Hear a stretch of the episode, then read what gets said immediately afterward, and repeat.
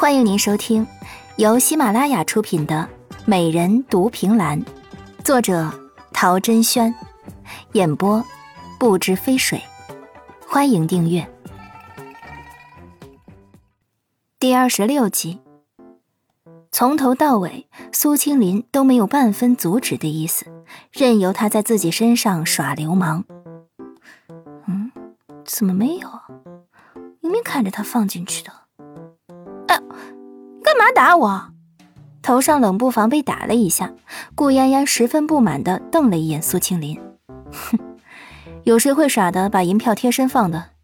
顾嫣嫣眨眨眼睛，很无辜的说：“我呀。”苏青林嘴角微抽，听得他继续往下说：“只有贴身放了，有些人才不会去拿，是吗？”苏青林嘴角微勾，把他的魔爪从自己身上拿走。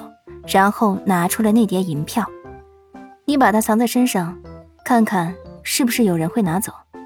哼，好。顾嫣嫣看到银票，双眼放光，心中也认定这是他顾家的东西，怎么可以给外人？所以拉开衣襟就往里面藏去。苏庆林看他在自己面前如此不雅的动作，眼角也微微有些抽动。藏好了吗？藏好了。顾嫣嫣拍拍胸口，十分开心。一般人就算是看着女人把银票贴身藏起，也不敢明目张胆的去抢。只要等人少了，他就会立刻转移。这个法子他一直用得很溜，从未失过手。所以当下很是高傲的冲苏青林挑了挑眉。可还没得意一会儿呢，就听得布料撕裂的声音。仅是须臾，他身上那件粉色莲藕束腰裙就被撕裂了，露出里头同色系的小花肚兜。那些放在衣服和肚兜之间的银票就全部落了下去。苏青林从容地捡起银票，放在一边的盒子里，这才对他说：“看到没，被我拿走了。大片雪白雪白的皮肤落在外头，随着他的呼吸有规律地动弹着。”顾嫣嫣又是惊讶又是生气，她还是第一次看到有人竟然这么光明正大的耍流氓，一时间竟然连一句反驳的话都骂不出口。少爷，到了。外头传来脸和的声音。苏青林放下一页都未看完的书，然后伸手去解自己的腰带，这举动吓得顾嫣嫣一阵倒吸冷气，她哆嗦着往后退去，同时惊恐的颤抖着说。你你你你要做什么？自然是做大人之间的趣事。苏青林脱下外衣，对他露出了一个灿然的微笑，只是那笑容在顾嫣嫣的眼中，则成了鬼魅来袭的诡异。他吓得转身就要跳下马车，可是还没跨出去一步呢，就再度被点住了穴道。这样子也敢下去，真不嫌丢人。苏青林没好气地敲了一下他的脑袋。有些恨铁不成钢的味道，顾嫣嫣则满心委屈的大吼：“你以为我愿意啊？我身上的衣服还不是被你撕破的？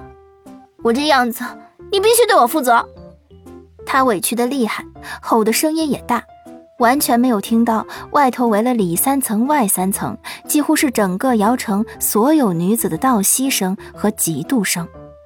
苏青林则说。还不是你先脱我衣服的？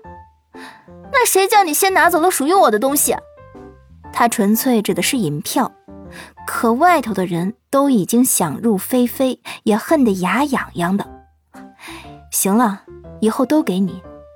顾嫣嫣声音一喜，真的，亲一下就是真的。